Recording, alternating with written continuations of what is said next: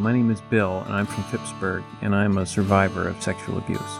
It's important to understand that for me to realize it affected me in ways led to some not so great outcomes for other people.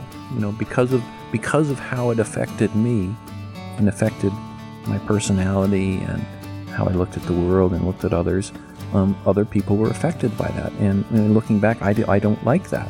And that's another reason why I want to keep this right in the forefront of my consciousness so that I don't fall back into that.